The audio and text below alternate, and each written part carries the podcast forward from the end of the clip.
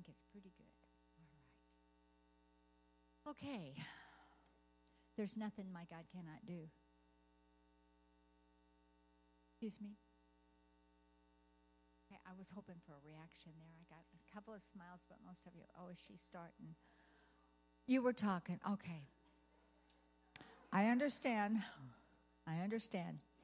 I want us to take the last two remaining weeks that we have, and by the way, it's over too fast for me. I'm not ready to lose you yet. Uh, with something to study. I love to have something to study on, don't you? And when you don't, then we have a tendency not to be in the Word as much as if we had that accountability. And besides, I just like you guys. We prefer one another. That's what the scripture said. I can't help it. I just prefer you. All right. And so I want to spend the last two weeks of us just praising God for David's life because he is amazing. The ups and downs just makes us know, okay, it's not hopeless for me either, by golly. Look at all the things that have happened. His, his walk of faith is just amazing. How had he been able to overcome all the tragedies and the crisis in his life? And there were so, so many. We could sit down and enumerate them and we'd have a page full. How many valleys of despair? How was he able to continually pen psalms that have changed the lives of millions of Christians throughout the ages? Every hurt, every sin, every failure came through as a psalm to bring us through our own time. What a man of God after God's own heart. And we think, well, it started with a giant. First thing we saw of him pretty much was there he was, facing. But you know, it actually started before that in a field it budded in a field by himself with God and a bunch of sheep. And then that blossom just began to flower when he had an encounter with a giant. And it's one thing for David to see the giant. You remember how he started talking? Who is this? Who is this guy? And declare that Israel's God ought to be defended. But would you agree with me that it took quite another thing for him to pick up five little stones and take a lonely walk out into a field where a roaring giant was waiting for him. And then what did he do? The Bible says he ran toward the giant. He ran toward him. What kind of wild faith did that require? Where did he get that faith? The faith to do it, to just do it. Okay, girls, I ask you something. Is faith a requirement? Uh, give me a big yes. How are we saved? By grace through Remember when God told Moses to send 12 men out to explore the tr- promised land? You're all familiar with that, I'm sure. And he said, Explore this land which I am giving you, giving you, giving you. And God didn't say, Go out and see if the people are too strong for you. No, he said, Go, go look at the grapes. And he didn't say, If the cities are walled and fortified, scurry on home and give up. He said, I've given it to you. It's a done deal. God had given them the land. But when they came back, they acted like God didn't know how big the giants were. I tell you something, we do it. You know, we get to thinking things like, I bet God is just shocked with America. I bet he's just amazed about the, the court findings, the ungodly legislation. I bet he sees the pornography and he's just taken aback. He's in heaven having a meltdown. Well, I tell you this God knows everything from beginning to end before we ever know anything about it. And here's what I want you to see Moses chose 12 men, 12, and they were leaders. Not only that, they were the best in Israel, the best man of each tribe. That's who went. 12 from hundreds of thousands. Just 12. 12 who had seen the Red Sea part, had seen manna fall from heaven. 12 who got up every morning on that journey to see the glory of God still shining watched over them all night and would go out ahead of them for them to follow. Twelve who knew God that way. And they go out and explore.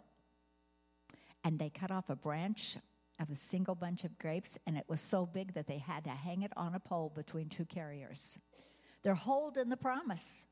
They've got it in their hands, and here's the fruit. It's what God said it was. But, but here it comes. But the people are powerful and the cities are fortified. Girlfriends, we hold a promise. Jesus said he would never forsake us.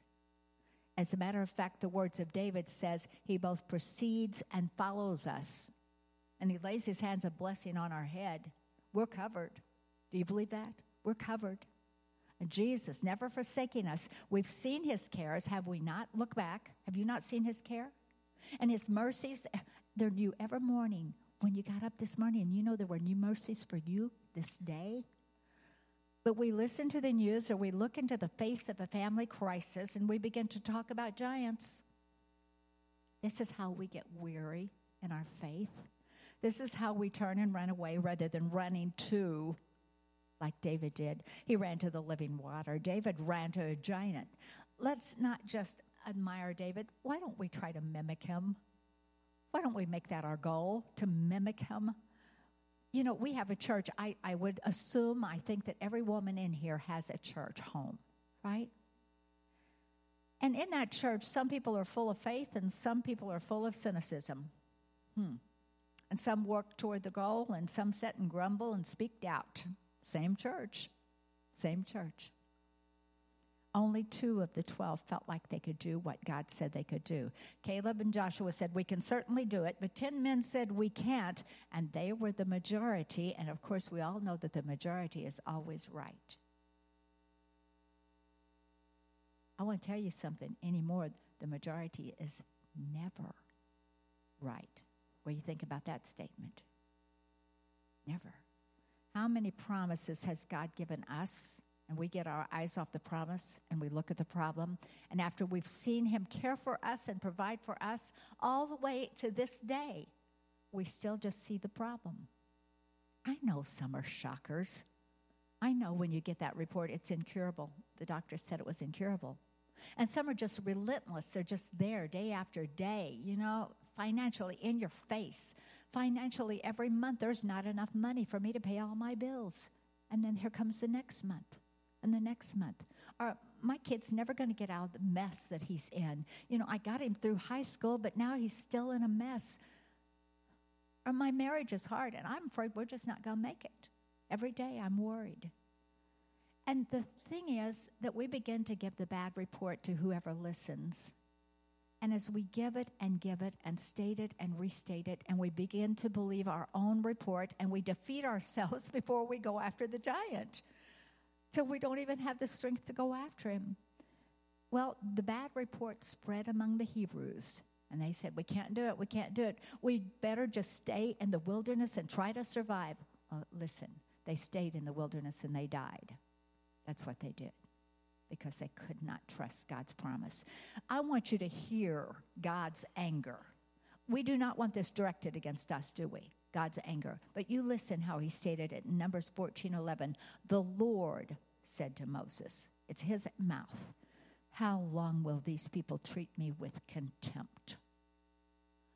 Does that mean if we don't have faith to believe what God says, that we're treating him with contempt? You want to treat God with contempt? God, is that what we're doing? He goes on, How long will they refuse to believe me in spite of all the signs I have performed among them? Now, God is taken aback right here. Okay. God let all those naysayers dry, die in the wilderness because their mouths spoke their fate and their hearts followed their mouths. So, where do you stand? There is a crowd of Christians, I mean, a big crowd of Christians who feel sure of heaven, but they seem to be unassured of anything else. That's quite a statement, isn't it? How can we be sure of heaven if we can't be sure of anything else? I don't know if God will take me through this. I don't know if He'll take, but I know I'm going to heaven. Wait, isn't faith all rolled up into one stand that we take? My God, my God is able. You know, but we, we think things are so bad what the world's going to happen to us, and we don't even pick up the stones to fight the giants stomping across this nation. And right now, it's time for churches to go after the giants. It's time for that. I don't want to just sit back with a crowd and restate how bad it is. We're just grasshoppers. That's what they said. But the New Testament tells us what to do. Fix your eyes on Jesus. Look at him. Remember from Philippians, the third chapter? Straining to get forth to those things that are the high calling of Jesus. I press toward that mark for the prize of the high calling of Jesus Christ. Does anybody in here believe that God is bigger than your giants? You believe that? And it's not about what he can't do, it's about who he is, not about what you can't do. It's who he is. What we're going to align yourself with. How many of you have ever heard these names? Let me just do four of them Shammua, Shaphat, Palti, Sethur. Are you familiar with those names? I would hope not, because those are just four of the ten men who said we can't go in. Their names are listed.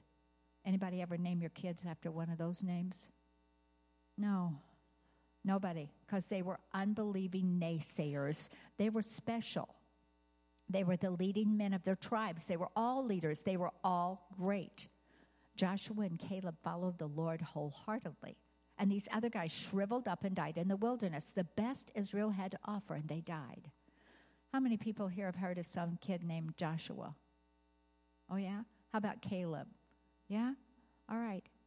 All of us have because you don't name your kids after losers, you name them after winners. How do we learn David faith? By getting to know God's power and might as He directs us day by day by day. Every day you could learn more. Every day by remembering the great and mighty things the Lord has already done for you. And we forget when God does something for you, write it down. Guys, I'm sitting up here as your teacher, and most of you know as much as I ever will. But if I could teach you anything, it would be this. Are you listening? Have I got your attention? When God does something wonderful for you, write it down. Because I promise you, I've said this before, but I can't find people that are doing it with me. I journal because I know this. You may tell somebody for the next couple of days, wait till I tell you what God did for me. And a couple of weeks later, you might remember it, but two years later, you'll never know it happened. And one of the biggest blessings in my life is when I get down, I go open my notebooks and I start reading what he did for me seven years ago. And I say, I remember. Yeah, that's right. That's what he did. That's what he did. And I get encouraged in the Lord just from checking myself on what I wrote down that he did for me that I would totally forget if I had not done it. Write it down. It will make your faith so much stronger. And then maybe your children, maybe your grandchildren, maybe they might read it later on and say, Oh, Grandma had such faith. Listen to what happened. What if it would encourage them? My God is so big, so strong, and so mighty. There's nothing my God cannot do. You know that little song, The Mountains are His, the rivers are His, the stars are His handiwork too. My God is so big, so strong, so mighty. There is nothing my God cannot do. What if a kid learned that in Awana and believed it? Could that not change his entire life? When I was having such a hard time recovering for surgery at one time, Brother Wayne brought me a little sailboat. And written on one of the silk sails are these words Don't tell God how big your storm is. Tell the storm how big your God is. God will be listening. He wants to hear your good words. Let me show you this example that I showed before once again. Look here. What do you see there? What do you see? A dot. We see a dot, don't we? Okay, that dot is a problem in your life. When I hold this up, you see the dot. That's what your eyes go to, right? We put the dot, the problem, in the center of our life and we focus on it. But I'm going to tell you something. There's a whole bunch of blue around that dot. And you know what that blue is? God's blessings, good things in your life. Yet we'll focus on the little, on the dot. Blue things that are good. What's out there in that blue? What is out there? Connie, what's one blessing you have in your life? Just one. Uh huh. What's one blessing? That family. What else is out there in that blue? Somebody tell me, what's a blessing? Nidra. Oh, thank you, Nitra. moving right along. Thank you. What's it? What? Good health. A blessing. Yes. My husband. Amen. Amen. Yes. Free to worship. Yeah. Freedom. Come on. Oh, saved kids, saved grandkids. What a blessing. What else? What's in that blue? The Holy Spirit, right here and right here around me. Something else? What's in that blue? The Bible study, the Bible itself, the church, right? How about our nation that provides this freedom still? Loads of blue, loads of blue, and a little tiny dot. Vicky.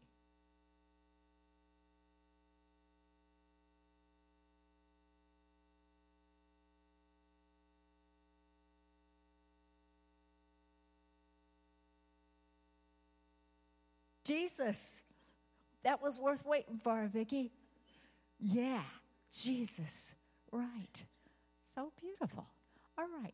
So here's here's I have a big a God that is so big and so strong and mighty. And here's the amazing thing. I mean, amazing grace.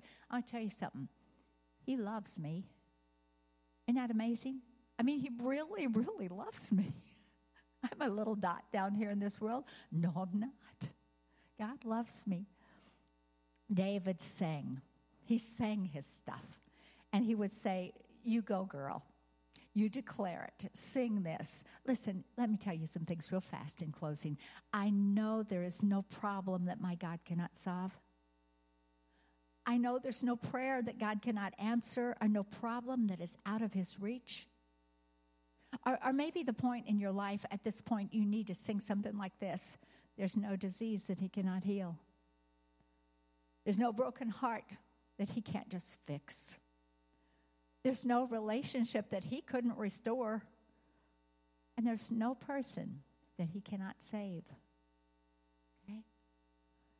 If there's upheaval in your life, focus on this and sing it to him. There's no chaos into which God cannot bring order.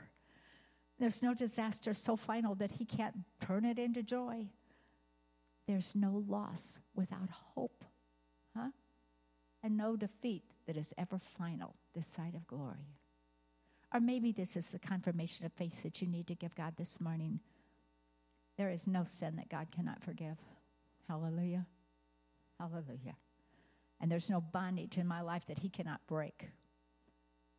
And there's no need of mine that He cannot meet. There's nothing my God cannot do. Nothing. Absolutely nothing. Our David knew that. He could have told Goliath, Goliath, you see a little old boy coming at you with a rock.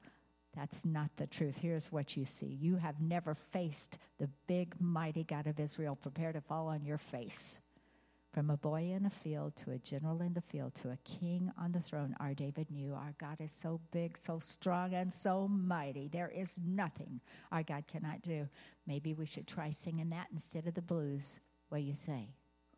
All right. Would you stand with me, please?